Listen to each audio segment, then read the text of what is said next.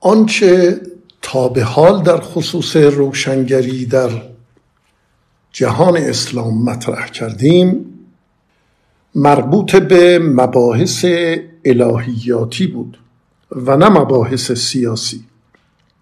مباحث سیاسی در قرون اولیه اسلامی به نوعی با مباحث الهیاتی به هم آمیخته بود. متفکرین سیاسی در واقع همان متکلمینی بودند که درباره دین سخن می‌گفتند. و از موضع دین حرف می‌زدند و نظریه پردازی می‌کردند. اینک می‌خواهیم ببینیم که در مباحث سیاسی اسلامی یعنی حق حاکمیت مشروعیت دولت و حکومت نظم عمومی و مسائلی از این قبیل چه افرادی و یا چه گروه هایی نقش روشنگرانه داشتند. مقدمتا لازم است بگویم که در رابطه با مبحث مشروعیت حکومت که نخستین بحث در حقوق سیاسی است اگر کسی ادعا کند که برای تشکیل دولت و برنامه اداره قدرت از همان روزهای نخستین در کتاب و سنت طرح و برنامه ای منظم و مشخصی وجود داشته به گونه ای که چون و چرا باقی نگذارد به نظر این جانب ادعایی است غیر قابل اثبات. به نظر می رسد هیچ طرح و برنامه کاری یا اصولی که متضمن یک سلسله ضوابط و قواعد و قوانین اساسی باشد تا بتواند نوع حکومت و شکل سازمان و تشکیلات اجرایی و امتیازها و تکالیف افراد رو نسبت به یکدیگر و دولت روشن کند نه توسط پیامبر صلی الله وضع شده و نه در قرآن مجید آمده است.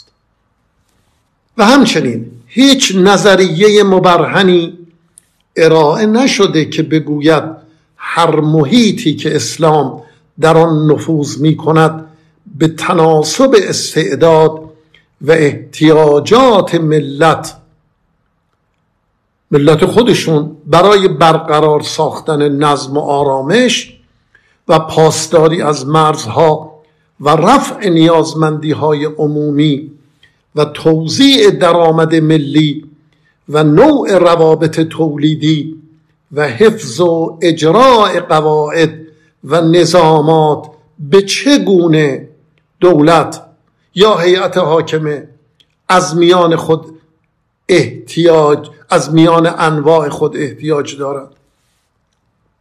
هیچ مبانی مشخصی شالوده نیافته. که نوعی از قوه های قانون گذاری رو ولو مشابه آنچه که اون روز در یونان و روم و ایران به دست بده. ابدا یه چنین چیزی وجود نداره. مثلا این که بگه حکمرانی دارای چه صورتی باید باشه؟ بگه مجلس باید داشته باشیم یا خیر؟ و اگر آری مجلس دائم باید داشته باشیم یا گهگاه تشکیل بشه عند لزوم وظایف اون مجلس برای اصلاح و تغییر قوانین کهنه و وضع قوانین جدید بر حسب احتیاجات و مقتضیات هر زمان چیه؟ اعضای آن به چه نسبت از چه کسانی و چگونه فراهم میان؟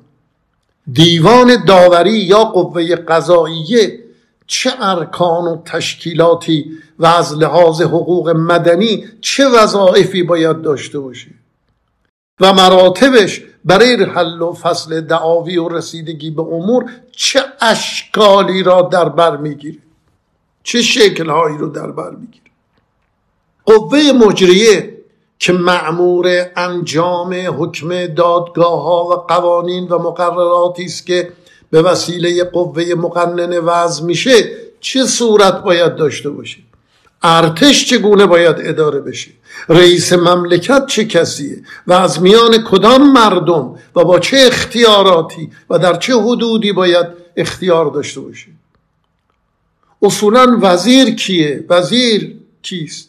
اعضا و افراد همکاران او چه کسانی هستند؟ تقسیم کار میان آنان چگونه است؟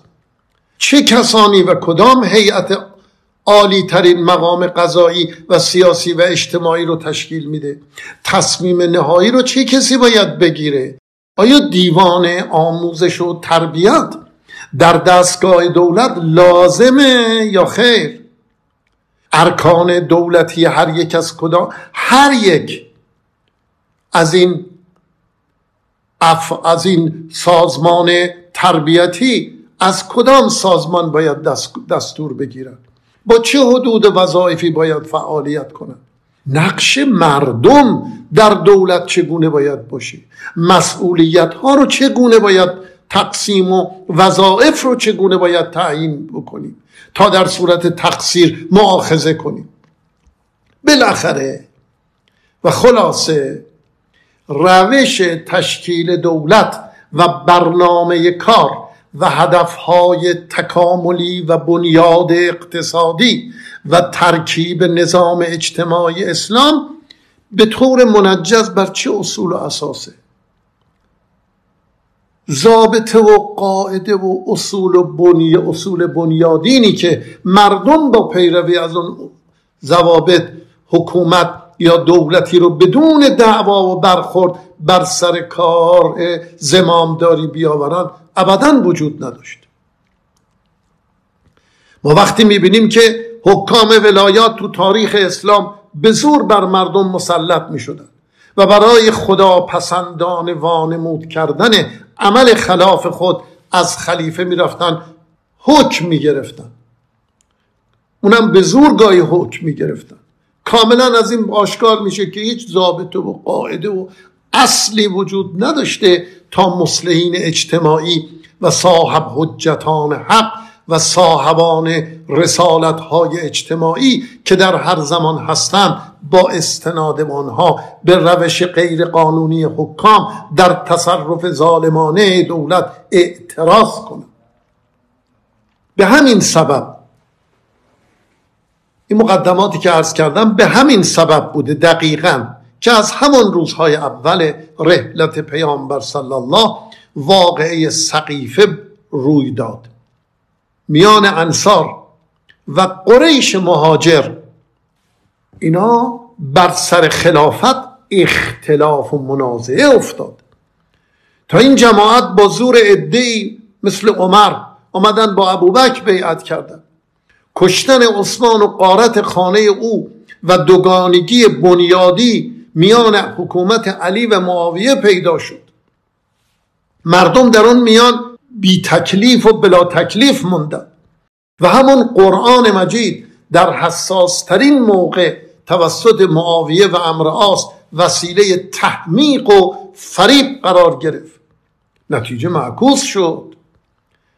علی علیه السلام مظهر واقعی اسلام و حق به دست افراطی ترین مدعیان مسلمانی شهید شد. و امام حسن علیه السلام پس از مجروح و قارت شدن اموال به تحریک معاویه و به دست زنش مسموم شد.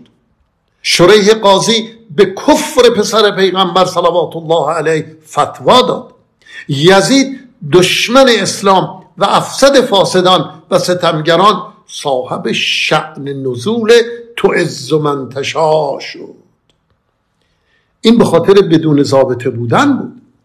مردم هیچ ضابطه و قاعده مبرهنی نیافتند که با توجه به اون که حق رو به جانب امام حسین ببینن با همون ضوابط حق رو به جانب امام حسین بدانن و به سود یزید شمشیر نکشن علیه امام حسین. همه گمراه شدن. و به نام اسلام و مسلمانی پسر پیامبر و یاران و فرزندان و اقوام او رو کشتن. خیمه های خاندان پیامبر رو قارت کردن. آتش زدن. زنان و بچه های آنان را به خاری به اسارت بردن. رفته رفته امواج انشعابات و انشقاقات. انشقاقات پیدا شد. انشقاقات و دستجات سر برداشت. شروع به خودنمایی کرد. هر گونه گروه گرایی. کشتی اسلام پیامبر و امام علی و امام حسین در میان طوفان اختلافات و منازعات در هم غلطید شکاف ها و عصبیت ها بروز کرد و جنگ های خانمان برانداز شروع شد. و بلای آن تا چندین سال دوام یافت. هر ملت و هر قوم در هر جا ضمن اعتقاد به قرآن و پیامبر صلی الله مذهبی مطابق موقعیت طبقاتی و منافع اجتماعی و وضع جغرافیایی و سنتها و آینها و خصائص و به طور کلی فرهنگ ملی سرزمین خودشون ایجاد کردن هر ملتی. قرنها خلفا و سلاطین و امیران بدون کتاب و قواعد و ضوابط و موازین و نظامات فکری مدون ویژه دولت اسلام امپراتور خودشونو مطابق روش و اصول کشورداری مهیای ایرانیان یعنی به روش دولت زرتشتی ساسانی ادامه دادند